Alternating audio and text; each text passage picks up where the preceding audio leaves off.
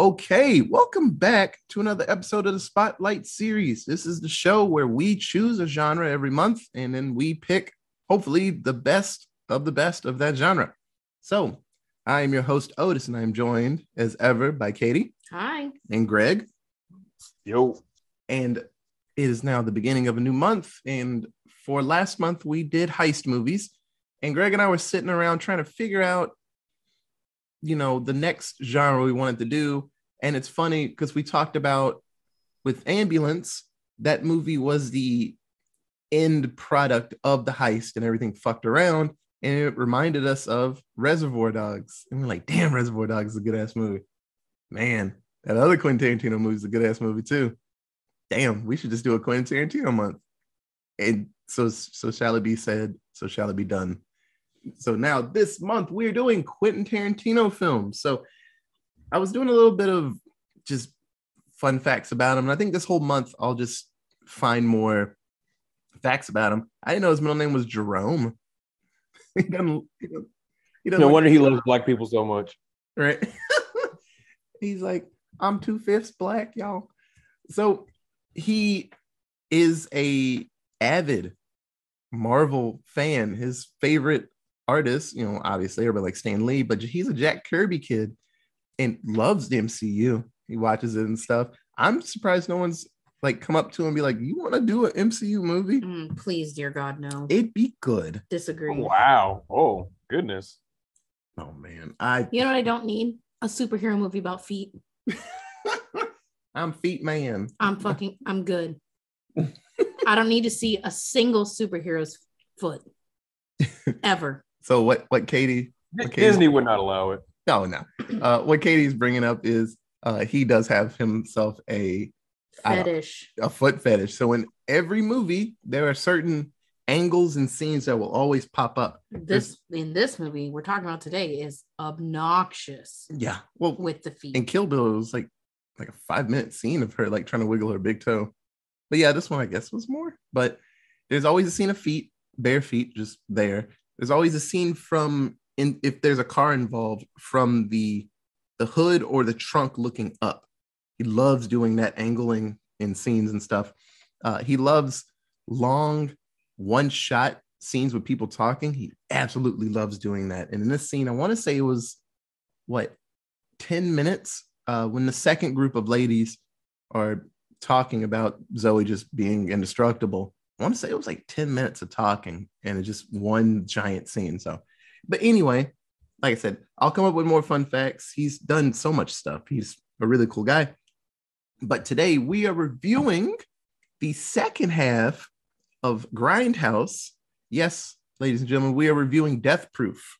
So, the original name for this movie was going to be Quentin Tarantino's Thunderbolt. Thunderbolt. So, in the credits, you see it for half a second. But then he went with Death Proof because Sean Penn, the actor Sean Penn, told him that, yeah, you can make any card death proof if you just built it up the right way. And he's like, damn, that was a really good phrase you just said. And then he came up with the idea of this movie. So with Grindhouse, like we've talked about in our earlier episode, we had Planet Terror, and that was Robert Rodriguez with help from Quentin Tarantino to make a zombie film. Girl gets a gun leg, and they all go to Mexico to keep the zombies away. And in the middle of the movie, we get commercials and then the second film. So with this, the first time we watched it, I was with what Terrell, you, Greg, Steve. Oh, I didn't know you. I forgot you were there too. Yeah. Well, because I was sitting with you guys, but then Steve threw a shoe at Reggie, hit him in the face, and then I moved like five seats down. You don't want to be associated with foolishness yeah, I, I knew I wasn't gonna get any peace watching this movie, so I moved away. And then Steve's like, "Oh, oh, you too good to sit with us?" And I was like, "Yeah, yes, I am." yeah, we rolled significantly deep for that film. Yes, we was, did. oh, I was very excited. So, if you don't know anything about Death Proof, uh, you had to have seen it if you watched Grindhouse. But it is a film about a stuntman, stuntman Mike. It's Kurt Russell who murders young women with modified cars that he sets up to be death proof. So like you can crash to a wall going 120 and you won't die. You'll get fucked up, but you will not die. And so if you're sitting on the correct side. Yes. Oh yeah. So it's just the, the story of him attacking women and then he picks the wrong group of ladies to, to fuck with one time. And then it's just tons of car chases, tons of beautiful cars in this movie, and a, a lot of dialogue. So it was it was really fun. I I love this movie. So uh, Katie, what did you think about Death Proof? Mm, the second half of it is really good. That's all I'm gonna say. Greg, hold on, hold on, go back. No, no, no, no, no, no, no. That's it. the first half of this movie is absolute garbage. Garbage, huh? Wow. Garbage. Every line of dialogue that comes out of those girls' mouths is trash. Every single thing that Quentin Tarantino chose to do with the way that he picked cameras on the girls, like here's a zoom in on their boobs. Here's this weird shot of her foot. Here's this weird thing. I hated every minute of it until they get to the second group of girls.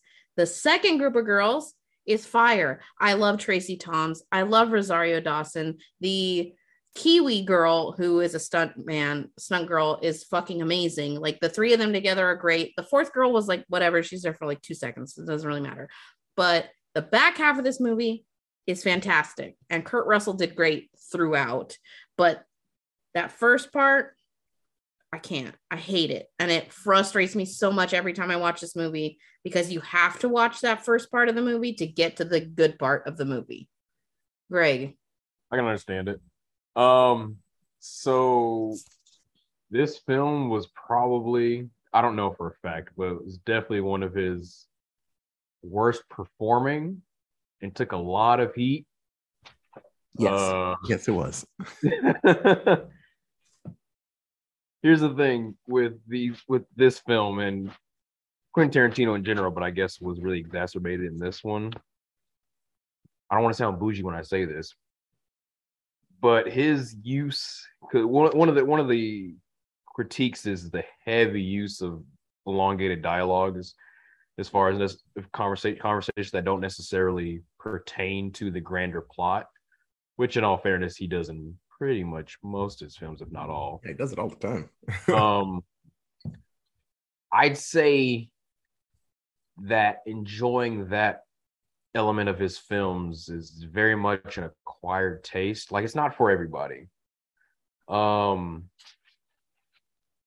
but what i enjoy about that particular element is i feel like there are conversations that as you watch them you either can either feel like you're a part of them or it's always seems like such a group that that really sells to you and makes you believe that they are a genuine group of friends having a good old conversation and that's something otis you and i with our group of buddies that we've had since for the last god knows 15 20 years that yeah. it's just something we very much enjoy. So for me to watch that on screen, it very much pulls me in and I enjoy it. It's like kind of being a fly on the wall of a crew's conversation and just watching them enjoy themselves. Um he does and he's always done such a great job of blending his unique plots and writing to elements of film and television that he grew up loving and he wants to pay homage to. And the fact that I have this on DVD and I'm able to watch some bonus features, I have an increased appreciation. I've always loved this film, always, but I had have an increased appreciation for just how much he truly was paying homage, not just by stuntman Mike's character, who mentions, you know, I was a stuntman back when CGI wasn't used, and you really did really did your real stunts. Well, that's what this film was. It was the real deal as far as the stunts, the driving, the speed at which they were doing the stunts. It's all real. So to see that stuff in action behind the scenes makes me appreciate it all the more. This is truly a his tribute to to stuntmen, frankly, and those shows that utilize stuntmen in a realistic setting back when he was growing up. So to mesh that with his his unique plot making, as he always does, I really do enjoy it, and I enjoy I enjoyed it all the more taking in a lot of the bonus feature vignettes and whatnot. Oh yeah. So Katie and Greg, they bring up a lot of the, the points that always pop up in Tarantino films.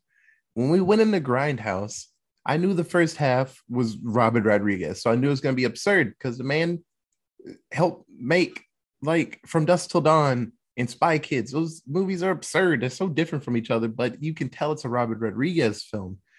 And I knew that that half was going to be crazy. And I knew when Quentin Tarantino popped up, I knew it was going to be some some long dialogue. But it was just like Greg said, it always reminds me of my group of friends because we'll sit like that and we'll talk and we'll just talk and talk. But we always laugh. There's always something that makes us giggle out of something that we're talking about. So every time I see, and it's usually strong women, uh, except Reservoir Dogs. That's the one film I think there wasn't any strong women. Uh, I will say he does give ladies a really good shot in his movies. They're usually not useless. At least they're tough in certain ways. But no, it's it's it's always fun to see. But yeah, this movie did not do good. And there was actually an interview where he says, "Oh, this is probably my worst movie." If this is my worst movie, shit, I'll take it. He's like, I like this movie a lot. You know, he he said it was fun. He did say he probably tinkered with it a little too much, and he's like, yeah, I probably I probably just touched it a little too much, and just. But he he says he loves the story, just like he said. This is Zoe Bell's like uh, movie because she he gave her a role and someone else was actually going to do all the stunts like the ship's mast and stuff and she's like no i want to do it. And he was like okay well we'll get you a stunt person for some of the and she's like no i can do everything. And he's like yes ma'am. And so zoe bell she was on the hood of that car spinning around trying not to fall off like she was like i can do it all. And he's like okie dokie. But no he that's like one of his like good friends zoe bell and, and ever since Kill Bill when she did the stunts for Uma Thurman. She was in fucking Xena doing stunts for Lucy Lawless. Like, he's like, this woman is amazing. And it's like, every time I have a movie, I will find something for her. In Django, she's one of the the evil cowboys toward the end when uh Django gets his guns back and just lights the room up real quick. She's like in the corner and just takes a bullet to the chest and goes down. He's like, I got your role. but yeah, it's it's fun. Uh the cast of this movie, like Katie said, Rosario Dawson, Rose McGowan. Uh, is her is her name actually Sydney Poitier? Yes. That's just cool. instead of an I, it's a Y. She's his daughter. That's fucking awesome. uh, Tracie Thoms, Mary Elizabeth Winstead. That's my girl that just fell asleep in front of that uh, rapey Southern dude, and Zoe Bell. So it moderately connects to Planet Terror, technically this happens a few months before Planet Terror because when oh what's her name? She's a go-go dancer. Cherry. When Cherry Darling is driving with uh, Ray, they hear on the radio it says "Rest in peace, Jungle Julia." And when I remember hearing that, I was like, "Who the fuck's Jungle Julia?" And I'm like, "Oh, this movie's before." Oh, okay, well, right on. So it doesn't make sense why Rose McGowan's there twice, but I guess he just wanted to put her in this movie again. So yeah. well, actually, on some of the behind the scenes stuff, he does discuss a bit of that. He Tarantino wanted to use her, and Robert Rodriguez was at first a little hesitant, saying, "Well, I don't know if people are going to go. We just had her for mine. I don't know if they're going to go for having her in both." And Tarantino, you know, being the cinephile he is and knowing everything, you know, made the point that in a lot of these double features, you know, grindhouse style where you had those back to back double features, you would have cast members who were featured in both, and then you'd have, you know, actors and actresses at the time that would, you know, pop up in films that were, you know, a month apart from each other. You just see them pop up constantly. And he brings up examples, including, you know, Pam Grier, so yeah.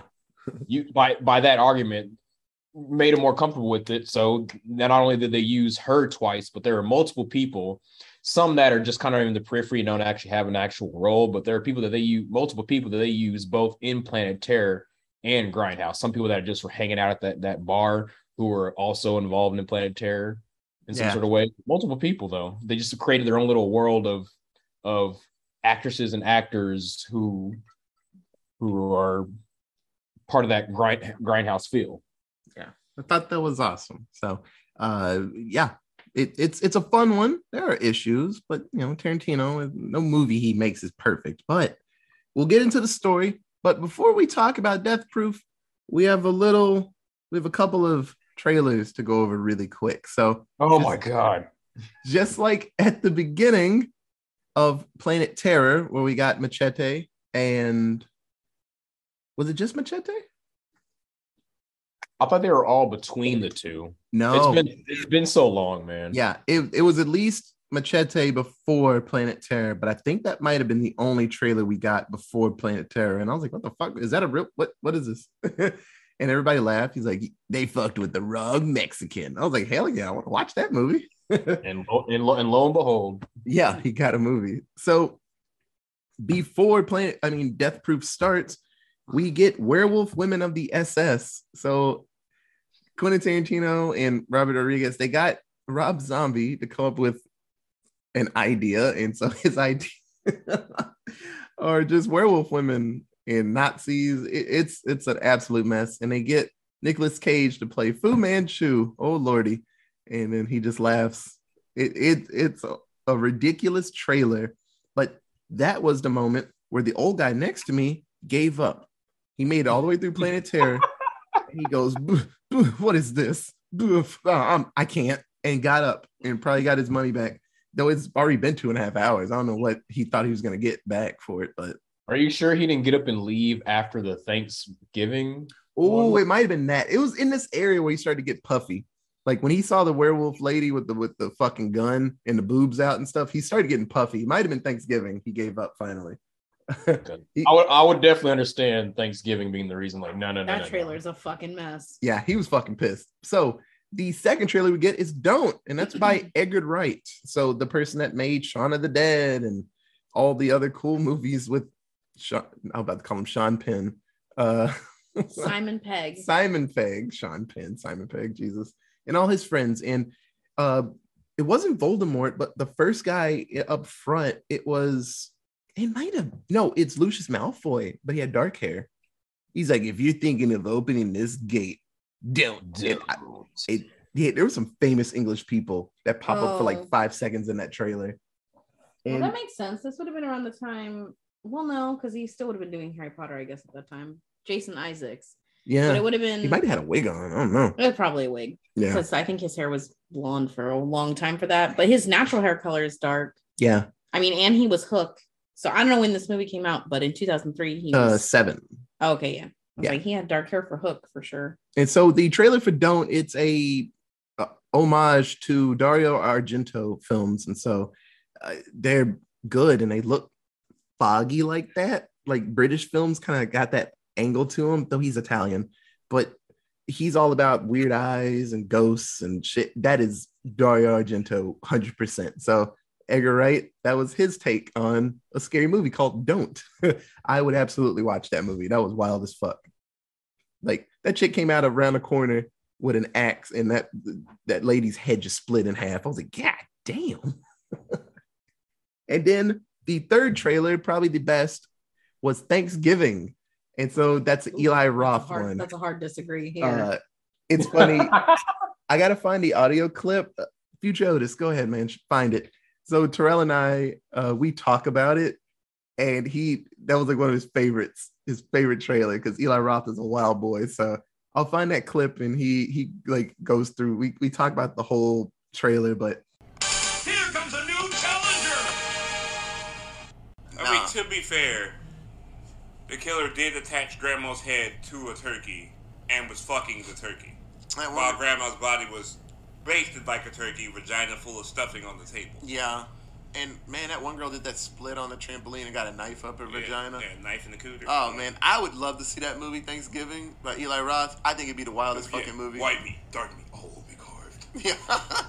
it's it's an Eli Roth film, y'all. So people getting cut, uh, cheerleaders bouncing on a trampoline, does a split, knife goes right up into her hoo ha, and actually Eli Roth is in the trailer. He's getting head in a car and he gets his head cut off, and then the hero from the first Hostel movie is in it, and he makes out with the same girl that just saw her boyfriend die, and then his head came off. And so it's an absurd trailer, which ends with the grandma's body stuffed like a turkey and cooked, and then the killer having sex with the turkey with her head on it, I suppose. Um, I just remember being in the theater, and when that moment happened, we all just like laughed and just screamed. I was like, that was the coolest thing I've ever seen. The most terrible trailer ever. It was horrible, but it was great. So I all three of these movies, I would absolutely sit and watch them. So I'm sad Edgar Wright did not make Don't, but fuck it, bro. You you got the good parts of it, just like Machete. They said it was so easy making that movie because they did all the cool parts already. They just had to fill out the talking stuff. That's it, and you know, find more chicks to show their boobs because I think what uh from Parent Trap, she was in it, but Lindsay Lohan. they needed other people to show their boobs because she wasn't gonna show her boobs in a movie like that.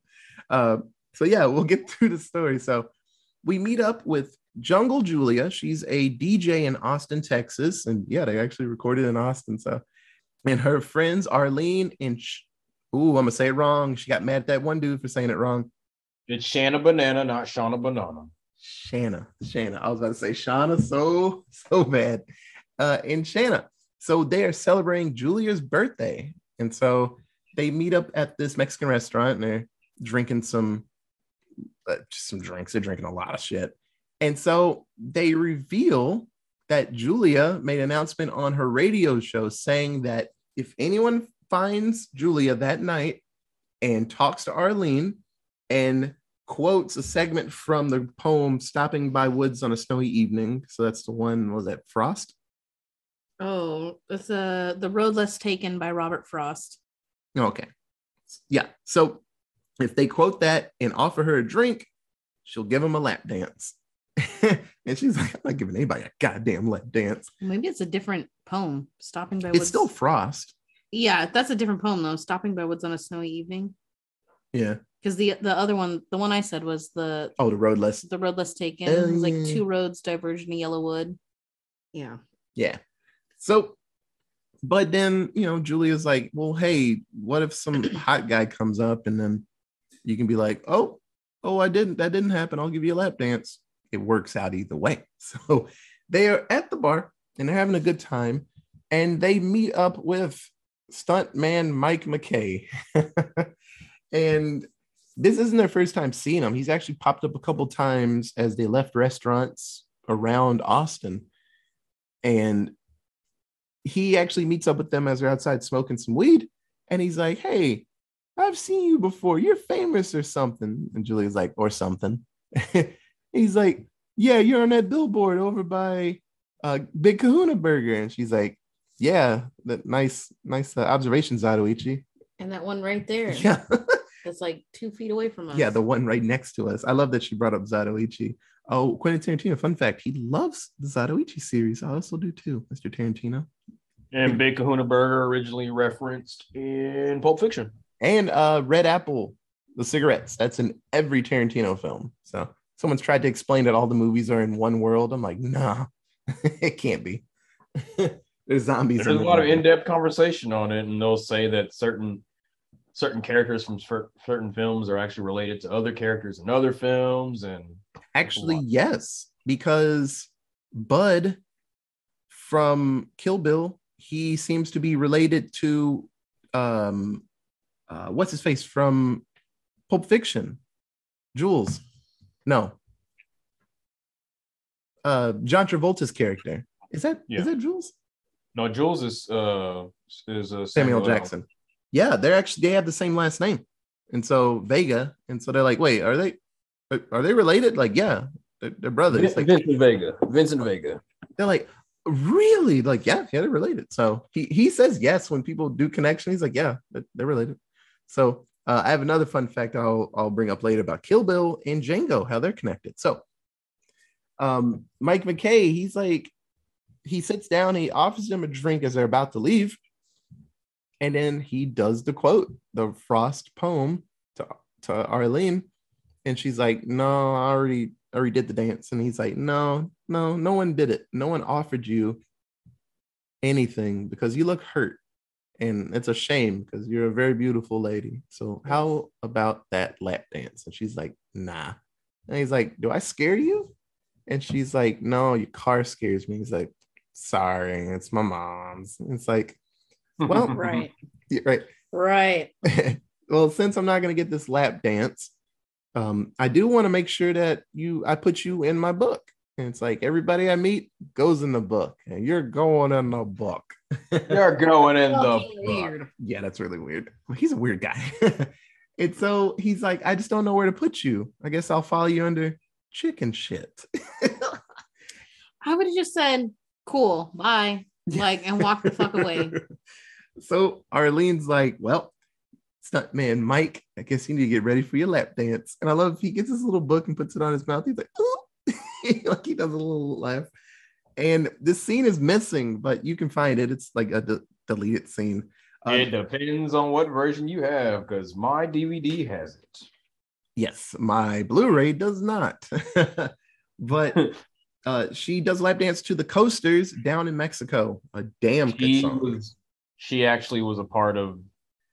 Tarantino told her like, "There's here's things I definitely want you to do." She's like, "Cool, now let me fill in the rest." So a lot of it was her her decision making on what she was actually doing as far as the dancing was concerned. Like it was her idea to crawl on the floor and whatnot, and yeah, That's fucking cool, man. And so, she did a good job. She did a good job. Yeah. So after the lap dance, and we pop back in because it says scene missing, and I remember it was like, oh. we were so hurt in the theater. yeah, I was like, no, we'll want to see the lap dance. 17 year old me was so hurt. Yeah. So we meet up with Rose McGowan's character. And so everyone when we saw her, we're like, what the fuck? Is she the same person? But no, she's asking for a ride home. And Mike's like, I've been having just virgin cocktails all night and eating these greasy fucking nachos all night. It's like, when I'm ready to go, I'll tell you, and then we can go. So everyone seems to be leaving the bar. And Stuntman Mike opens the car for her. What's her name? I'm looking up real quick. Pam. Pam is her name. And Pam's like, this car looks really weird. And it's like, it's, it's a stunt car and it's death proof. This bad boy is reinforced. You will not die in this car. I'm like, that's really cool. And so the passenger seat, it's um when cars, when they do scenes from the inside of a car, usually the passenger seat is not a seat and they set up cameras in it. And so her seat's got this tiny little metal seat and like glass covering, or it's probably plexiglass covering the whole area. And she's like, that's really fucking weird in a car. And he's like, well, stuntman Mike's like, well, at least I won't be getting fresh with you trying to put my hand on your lap. You know, and she's like, I guess. They get into the car. And before he actually sits down into the car, um, he glances at the camera and smiles. And I just remember in the theater, everybody laughed because we knew it was about to get real. Because just his aura, the whole movie is like, you're not a good person. Like, we all know you're not a good person in this movie. But just he, the way he looks at the camera, he's like, Y'all ready to see some shit? And I was like, Yeah. so he heads off and he tells Pam, he's like, Hey, are you going left or right? And she's like, Oh, I'm going right. And he's like, uh, well, that sucks. Because we're going left. And it's just it would have taken a lot longer for you to be scared. So I'm gonna start to drive now. and he's speeding down the road, going stupid fast, swerving the car, making her slam her body all up against the plexiglass. She doesn't have a seatbelt in her car. She just has a tiny little metal seat. And so finally, he tells her, Yeah, this car is death proof. I was telling the truth, but you really got to be on my side to get that benefit. He brakes, hits the brakes as hard as he can. Pam slams her face into the to the I don't know dashboard of the car and dies. And then he watches her die and he's like, "Well, time to go catch my other girlfriends." And I was like, "Oh shit!" And he pulls pictures of the girls from the uh, what the headrest, not the headrest, but the the visor. There you go. There you go. Thank you. Uh, it's so uh, he drops them. So it, it just says that he's been watching these ladies for a while. And so the girls, they're heading toward the lake house to get even more high and drunk. And Julia calls one of the DJs that works overnight and tells him to put on a song by the band Dave Dee, Dozy, Beaky, Mitch, and Titch. And it's called Hold Tight. And it is a it's a real song, and that band is real. I watched something about Playboy when they were in Britain. There was a whole branch of Playboy, and they were like, and here's the band, Dave Dee, Dozy, Beak, Mitch, and Titch playing a song. And I was like, oh, they are really fucking real. I'm like, that's really cool. So they play, you should look up Hold Tight. It's a really good song. And so as they're jamming, going down the road, high as fuck, drunk as fuck, stuntman Mike speeds past them, hits this hard ass 180 on the road, and guns it back at him. He turns off his lights. And then he slams straight into him. He turns his lights on at the last second and hits them going at least 100 miles per hour. They do this scene five times. And it shows the destruction of every lady in the car. Driver gets the steering wheel into her chest and she dies easily. Jungle Julia, she has the affinity of leaving her legs outside the window. She gets split in half and one leg flies out the car. We get Shanna, Shanna Banana. She flies out of the car and skids onto the street. And Arlene, she probably had it the best, the worst, honestly. The car, one of the tires flies and skids onto her face and rips it all off. Then stunt Mike's stuntman Mike's car crashes, and that's it.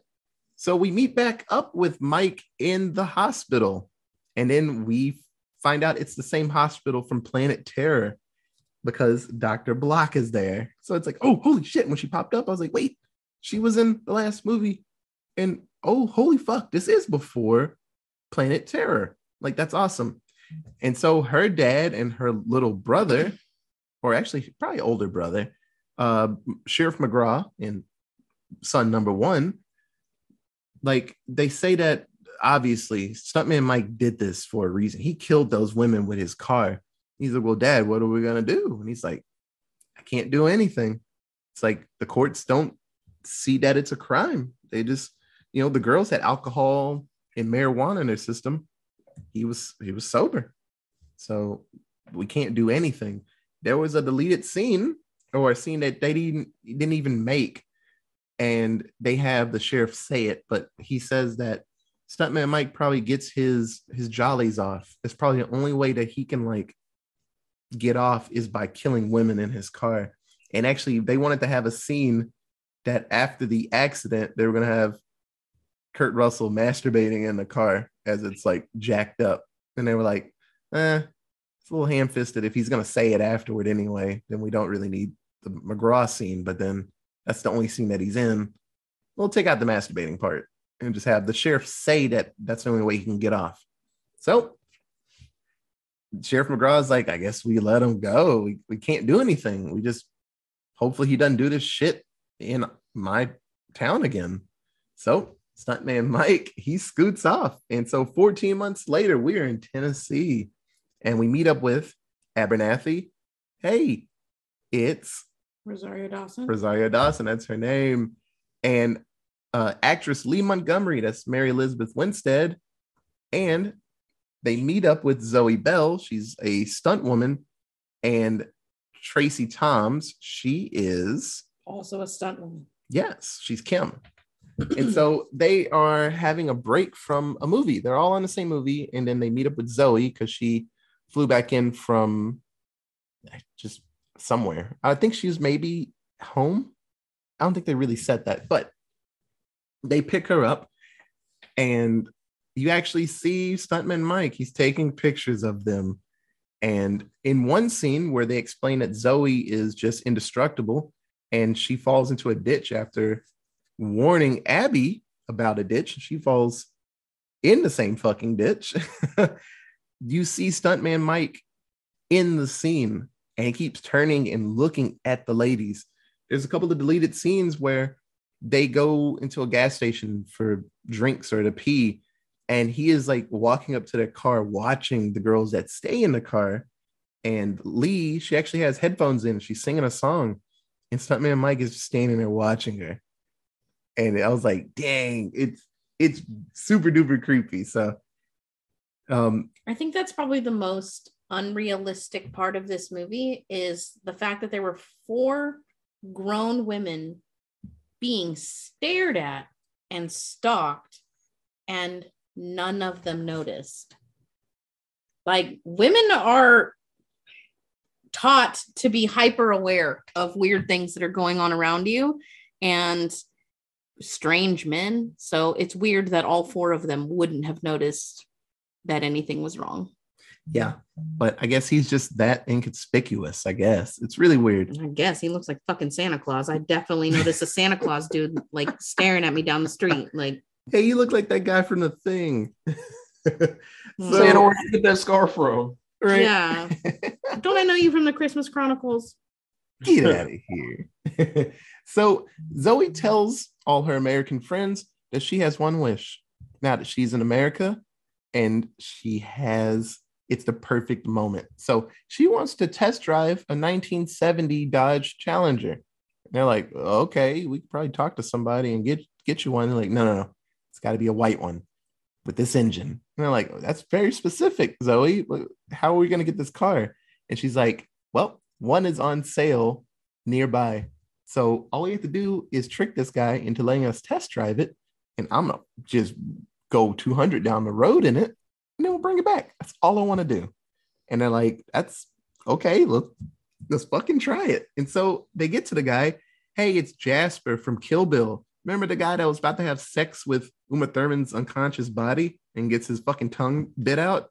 Yeah, that's that's him. So this movie is even before fucking Kill Bill, I guess. I, it, like I said, it's all weirdly connected, but he's the one that um Mr. Buck was like, oh, here's a jar of Vaseline just in case. I was like, oh no. So um Abernathy actually gets him to say yes because he's like, well, while we're gone, you can ha- hang out with our friend Lee. And he's like, why does she look familiar? She's like, well, she's an actress. He's like, well, why is she wearing a cheerleader outfit? She's doing a cheerleader movie. And he's like, is it a porn? And she's like, yes, yes, it is. But don't tell her because she gets embarrassed. and so they wake up Lee and say, like, hey, we'll be back to pick you up later. And then they skid off. And then she's like, what? then they leave. She says, "Gulp." Yeah, she does say gulp. so they scoot off, and Zoe tells Abernathy that she actually wants to do one thing, and she actually gets finally gets the okay from Kim because they want to play ship's mast, and that's one of these dangerous card things that you do that you just don't care about your life. And so with ship's mast, you attach belts to both sides of the car and you are sitting on the front windshield. You slide all the way down till you're laying on the hood of the car, and you have someone drive the car really fast. It is a very scary thing. I've seen it happen. Terrell had some uh some crazy gals on his car once. I remember seeing it. They weren't going super fast, but he did do it. So I bet it's the same crazy gals that recreated that that lap dance scene. probably. I didn't see that one, but probably. so if, it's, if, it, if it's the two I'm thinking of, oh yeah, yeah. Yep, yep. yeah, yeah, we yeah. it. so Zoe is on the hood and she's having a great time. And Abernathy actually relaxes a little bit because she complains that Kim and Zoe they never want to invite her to things because she's a mom and they're like, hey man, I can be fucking cool. Like, don't leave me out of shit. So they finally let her in. They're like, we about to do some stupid shit. Like, please just be cool. And so everyone's giggling and Zoe's having a good time. And then Mike is watching from his binoculars with the biggest smile on his face. He's like, oh my God, one is hanging off the hood of the car. I'm about to fuck with them. So he starts slamming his car into their car. And Zoe, multiple times, loses grips. At one point, she loses grips of both of the belts and is just hanging on from some of the vents, the vent holes on the Challenger. Uh, it's it's probably one of the longest stunt scenes like Jackie Chan would probably be like, "Good job," because he did he Jackie Chan would have done some dumb shit like this easily. So, so finally, after trying to get away from him for a very long time, Katie said, "Why don't you just stop the car?" But you wouldn't have a movie if they just stopped the car. but that's the right thing to do.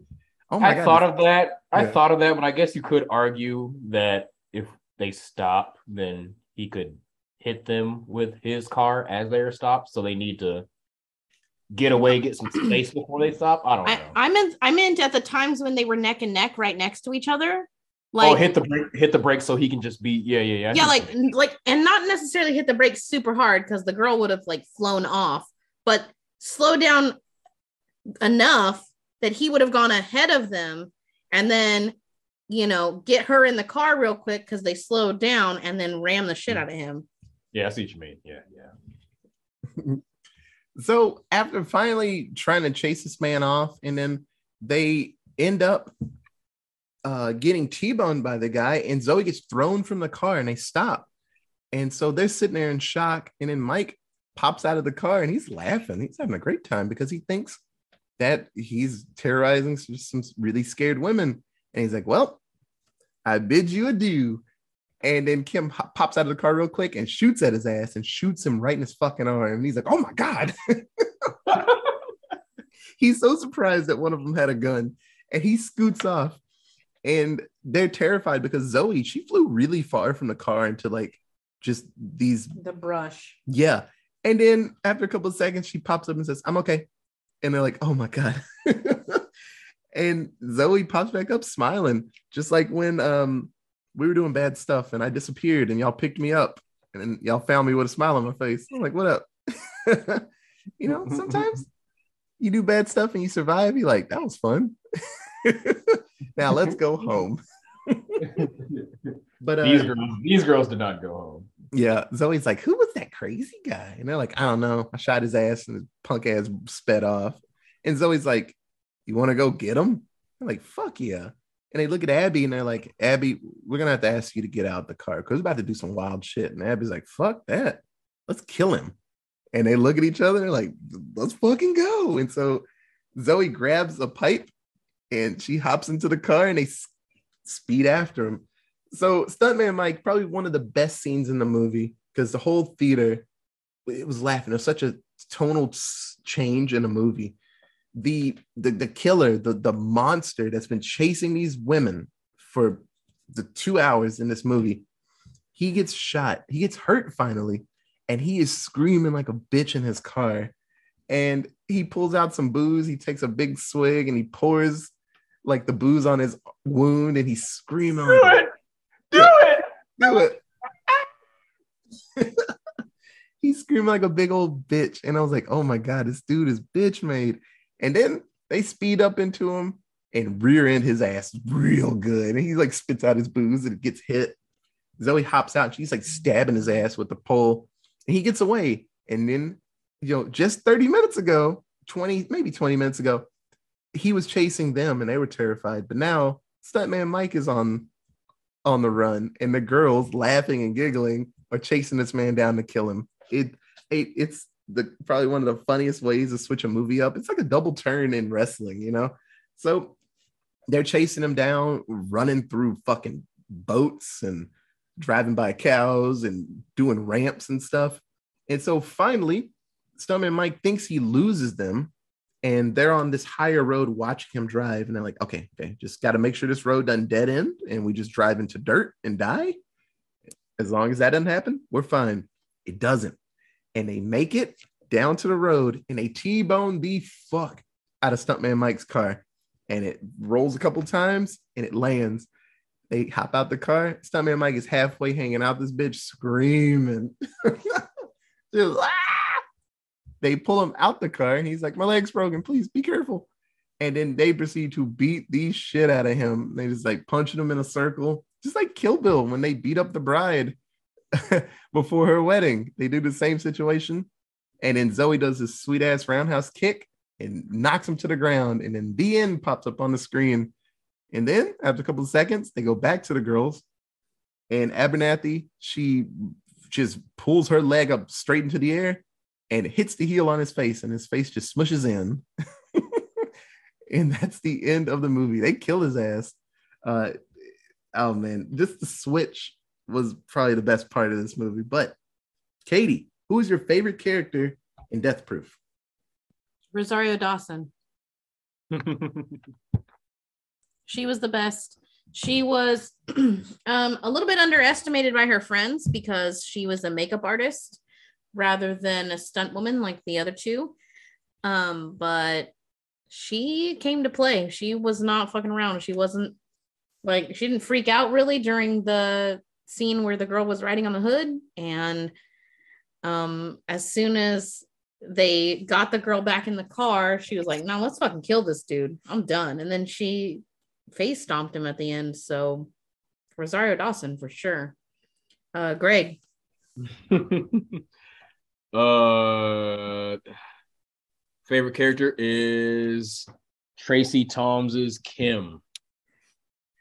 Um, it's funny. I didn't think about this, and I did. I did. This definitely was not original thought on my part. Quentin Tarantino refers to her somewhat as a uh, as a female Samuel L. Jackson in this film in terms of her delivery of lines, and he says that like, know what?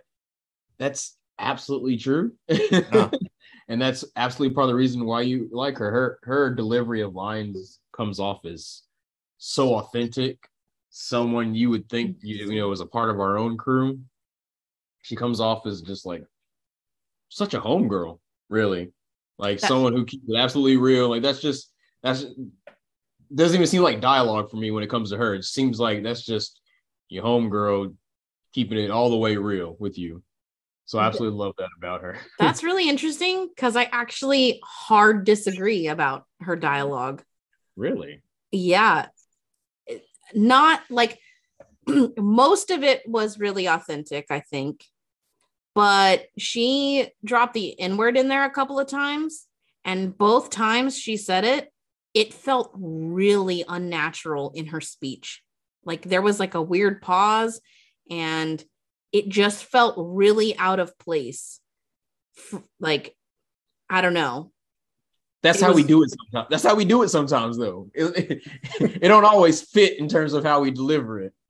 I, for instance, take every single song that I sing and put the N-word in it somewhere. yeah and that's fine it's it felt like how do i describe how it felt to me Didn't feel genuine because it It- wasn't her own words. Is that what you mean? no it just didn't it didn't flow with her speech pattern. Like with like when she was saying motherfucker motherfucker motherfucker like throughout the whole she said it like 800 times.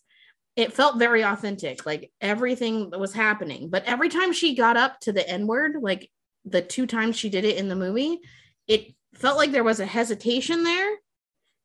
Like she didn't want to say it but then she did say it to like keep pushing. It was very weird to me and it stood out a lot because I've watched a lot of things with Tracie Thoms and she doesn't I don't know. It was just weird. I felt like that part was very awkward for me. I also learned from this film, I guess not necessarily learned. Well, for me, it was learning because I didn't realize it that her and Rosario Dawson had done a couple of films together already. Yep. They were good, good friends. Rent. Yep. In yep. In the in the in the in the interviews, she actually mentioned Rent as one of those films that they did together, which I turned off Rent, so I hadn't realized it. Um, Rent, Rent's terrible, by the way. Um, it's not. we always agree on we disagree on things like this, so I'm not surprised. Well, how can you Um, how can you think it's terrible if you turned it off? You don't know. I turned it off because it would anyway. anyway. we always disagree on music. We always disagree on music. Uh hey Josh Groban. Um they did the they went into the audition, they prepared for the audition and they practiced for the audition and went into the audition together. Oh, so when they auditioned for this film and they did it in front of Tarantino, they basically read the they did the script that was already like made or whatever. And Rosario Dawson talks about how much like they were really trying to sell themselves and like pump him up and say like deliver like just really push themselves on him and how effective they would be together. And after they read the did the reading or Tarantino was like, you know what, that just that it felt so real to him. feels like in in the and they respond by saying that's what that's what we're trying to tell you. Like this is us. We got this. Like you want us. We're gonna sell this for you. And Rosario Dawson tells a story that she gets a call from her agent that she gets the part, but she didn't want to ask if uh sorry, names escaped me, or if Tracie got the part because she said, I don't I didn't think he'd actually actually know if she got the part or not. So I give her a call, or she calls me, and she asks, like, "Do you have? Did you hear anything?" Like, yeah, I heard something. And she she commented on how she didn't want to necessarily say she got the part right away because she didn't she didn't know if Tracie was asking because Tracie got the part or she did get the part or didn't hear anything. So Yeah. she's she's nervous and talking on the phone about it, and then she just, well, yeah, I got the part. And then Tracy Thompson yells out, I got it too. And they're celebrating on the phone together and screaming and just going on about with each other. So it's it's no surprise to me their dynamic on the film based on the fact that they just had such a history together. They just Yeah. it felt like homegirls. So it was those three overall together, just that that trio for me absolutely makes the film. You beat me to it. Uh, the trio, man. But if I had to pick one out of the three, uh, yeah, Kim, man. Uh, So many things that she said, just like she's like, yeah, I gotta have a gun on me because what yes, if I want to? conversation. Yes. Yeah, what if I want to have want to do laundry at midnight in my apartment place? I'm gonna walk down there. Tell me I get raped. He's like, or you could just do laundry not at midnight. It's like, I'll do laundry whenever the fuck I want to. Like that, just- that seems like an absolute conversation that we Yep. would have. Oh yeah, it it's hilarious. And they're like, "Oh, do you have a permit for that gun?" Like, "Oh, oh yeah, yeah." When, when I joined the FBI, they, yeah, I got one then. it's Kim is just it felt I don't know. It just yeah, like you said, Greg, it felt like somebody I know, just wild. It hilarious, man. I I loved her. So, Katie, who is your least favorite character? I don't know because my cat's laying on my answer. Oh, wasn't it um Mm, Bella. one of like the first Bella, what does it say? What does it say? Oh yeah, all the first girls, all of them together. I mean, I don't really care about Cherry. Like she wasn't really involved, but that group, the four, the four main girls that were like in the car together. Um, like Rose McGowan's character wasn't really a part of it. I, I don't care. She was fine, but the four other girls that were the group, like the the ones that he killed first, uh, they were garbage. And the reason I hate the beginning of this movie, Greg.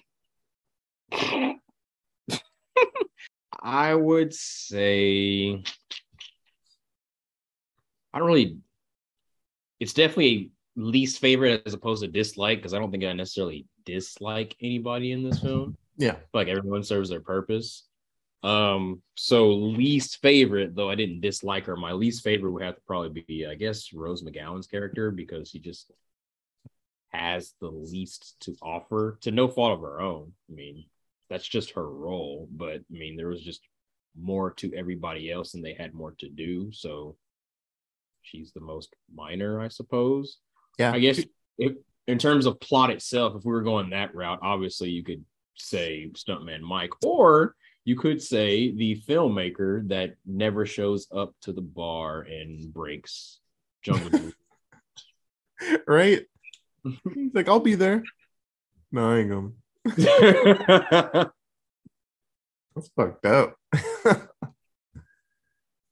so they got their they got they got their weed, so that, that- that- that's all that mattered for them. All right. So it was tough for me to figure out someone that I was my least favorite character. I guess Eli Roth, and that was Eli Roth in the movie, the ones that came up with the plan of getting the first set of girls drunk. When we get these bitches drunk, and then we can go to the beach house with them, you know. So or the lake house, you know, beaches in Texas. But uh I guess I didn't really care about them. And they were like, okay, we'll do Jaeger shots. Like, no one's gonna take a Jaeger shot. He's like, well, we get them drunk first.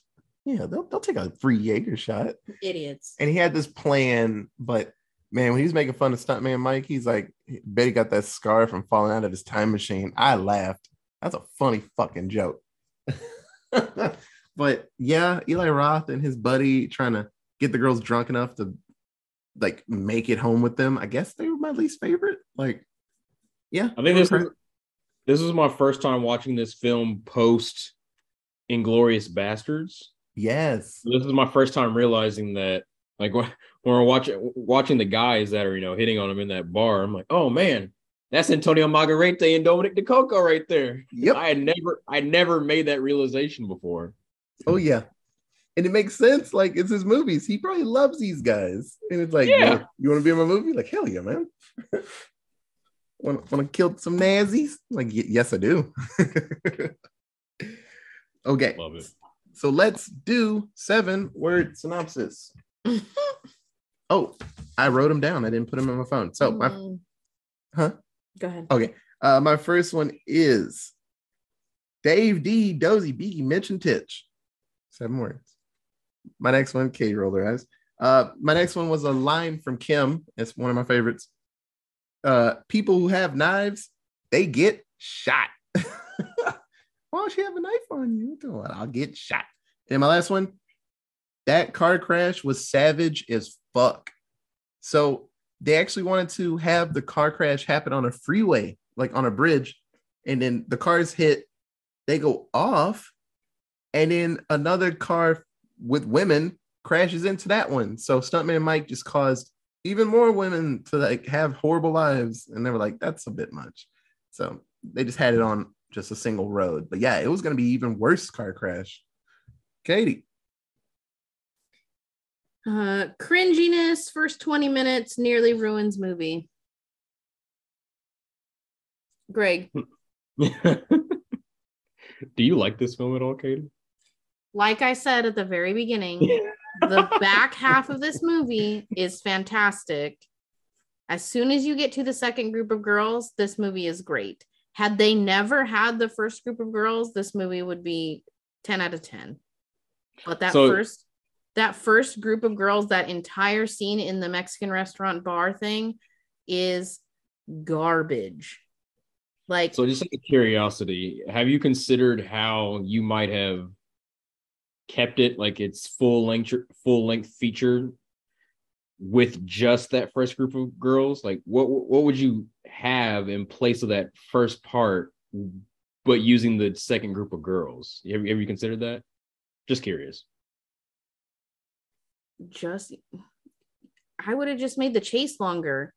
Like him stalking them longer, them noticing that he's stalking them. Like you could have done the Yeah. whole thing. Him showing up to their movie set. They're working on a like seeing them do their live their regular lives. The problem the problem I have with the beginning of this movie is not that we you know let me say how do i say this?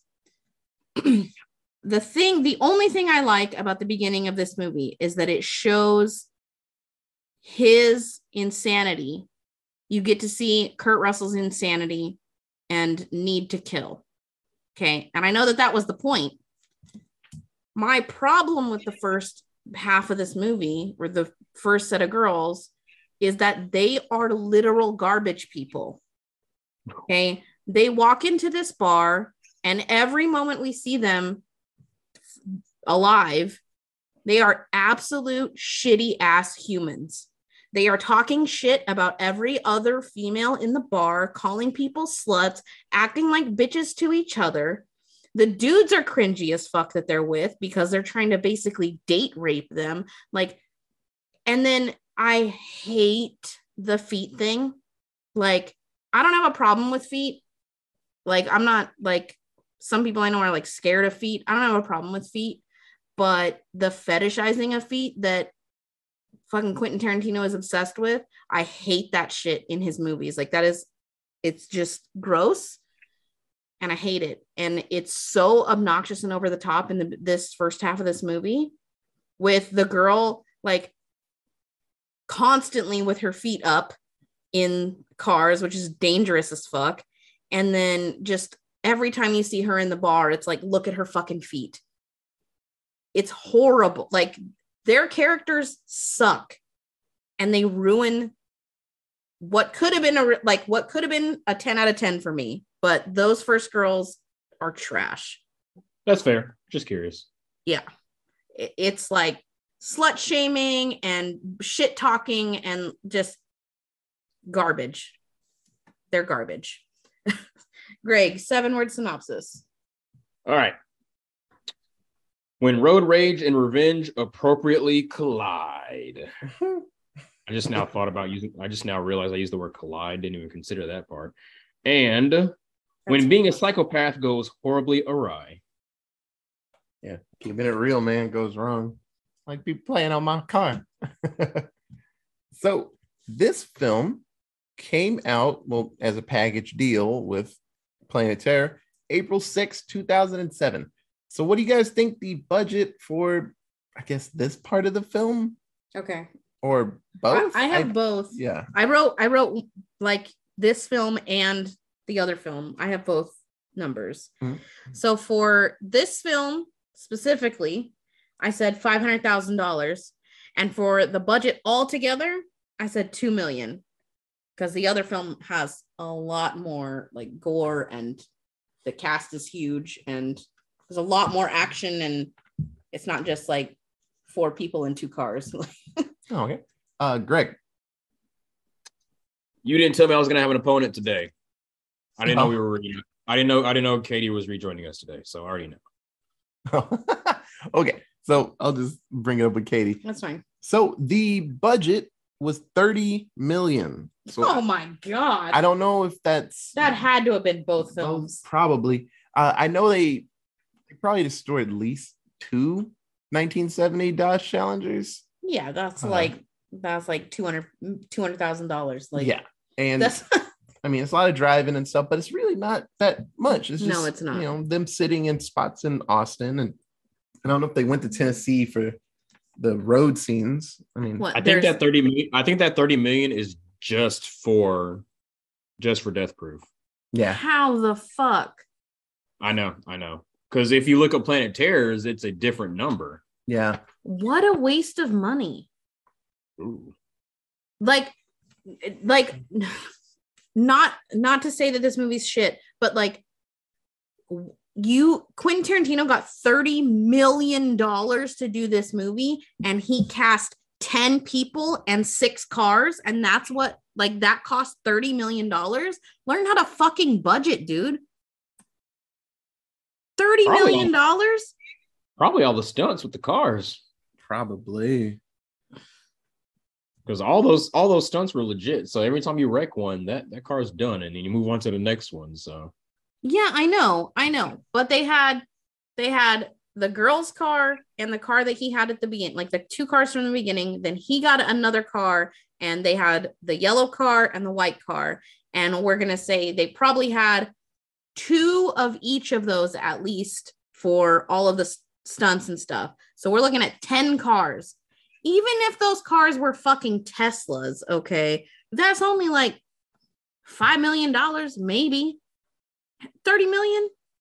Your biggest star was Kurt Russell, who hadn't done a film in 10 years. How? 30 million's insane. Can't say anything about money. I, I just assume it was just a lot of stuff and probably he gets a lot of money. So so the budget, uh, what do you think the the box office was? Okay. For this, well, now it's completely skewed because the fucking. I said 60 million. The box office was $31.1 million. So there's a couple of things that tie into this. You gotta remember this was a double feature, and a lot of people didn't want to deal with a double feature. Uh, our theater was fucking full. It was great. I Mhm. saw it like three, four times in the theater, but there were a lot of things to it, and they did release this film by itself, and it got a lot of positive reviews for the stunts and the just the way it looks and the way the movie went. It felt old school. A lot of people said the pacing was a bit much, but that's what happens when you do the tricky turn of hey, all these people you think are the main characters, they're not. and they've been here way too long. So you think that they're the main characters. Now they're all dead instantly. You're like, oh, fuck. That this movie cost seven million more than Planet Terror. yeah. They had Josh Brolin in Planet Terror.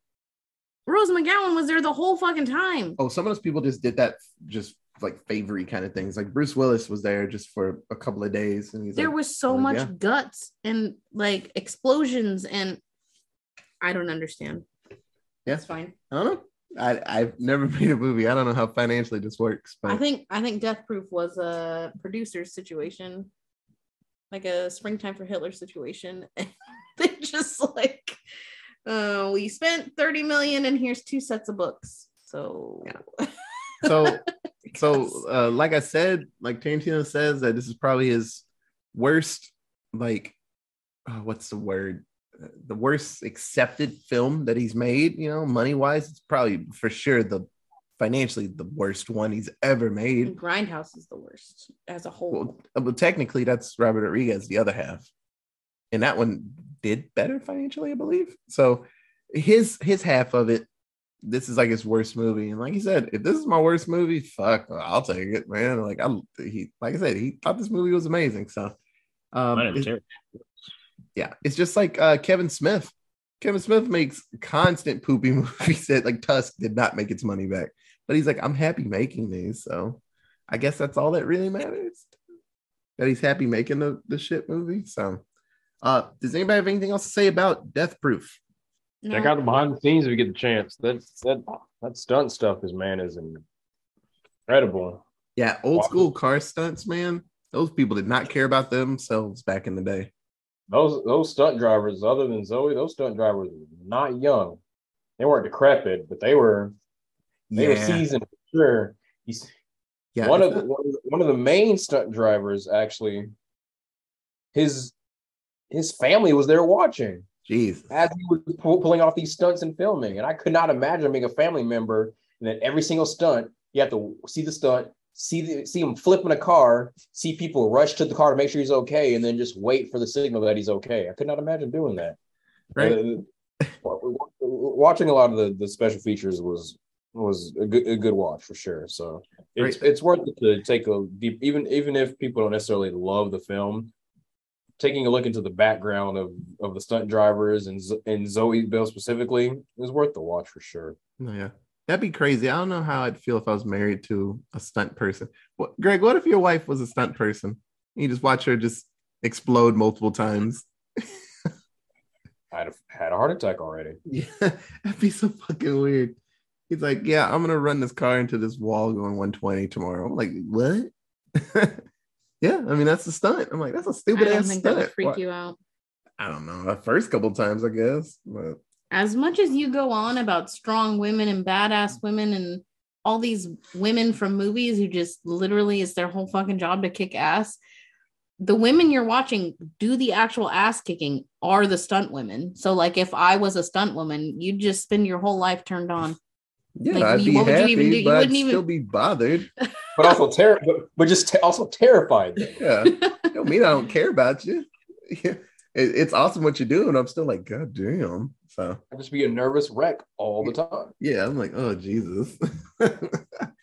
okay. So if you have any other cool fun facts about Quentin Tarantino films, you can tweet us at. Allentown Pod. We have an email, it is. Allentown Presents at gmail.com. We have a Facebook at. Allentown Presents. So um, I want to say he has what 10 movies, Mr. Tarantino? I Let believe so. One, two, three, four, five, six, seven, eight, nine, 10, 11. 11 Oh. films. So uh, You're only counting ones that he you're only counting ones that he directed, right? yeah, well, I- I mean, I. I mean, he worked with a lot of other films, but probably just the ones he directed. I haven't seen Natural Born Killers in a hot ass minute, but he just he I don't think just that, that doesn't count. Yeah. that doesn't count. I don't think. So the ones he directed, uh, I believe it's eleven if I count it right. So we've done a few. So like we've already done Kill Bill, Kill Bills, and um, uh, Inglourious Basterds. So that means we still have a couple of the new new ones that we've done. Uh, that one act play, fucking western that we talked about a lot on here because we love it. The Hateful Eight, it's still out there. Pulp Fiction, I fucking love Pulp Fiction. So, um, but yeah, this month we're gonna pick through the Quentin Tarantino films and we're gonna review them. So thank you so much for listening. And we'll be back very soon with another Tarantino film. Okay, bye guys. Bye. He wore a red bandana. He played a blues piano. Professor here's here down in Mexico. Uh, Down down down in Mexico. In Mexico, Down down in Mexico. in Mexico. I don't know the words down in Mexico. Don't know the words.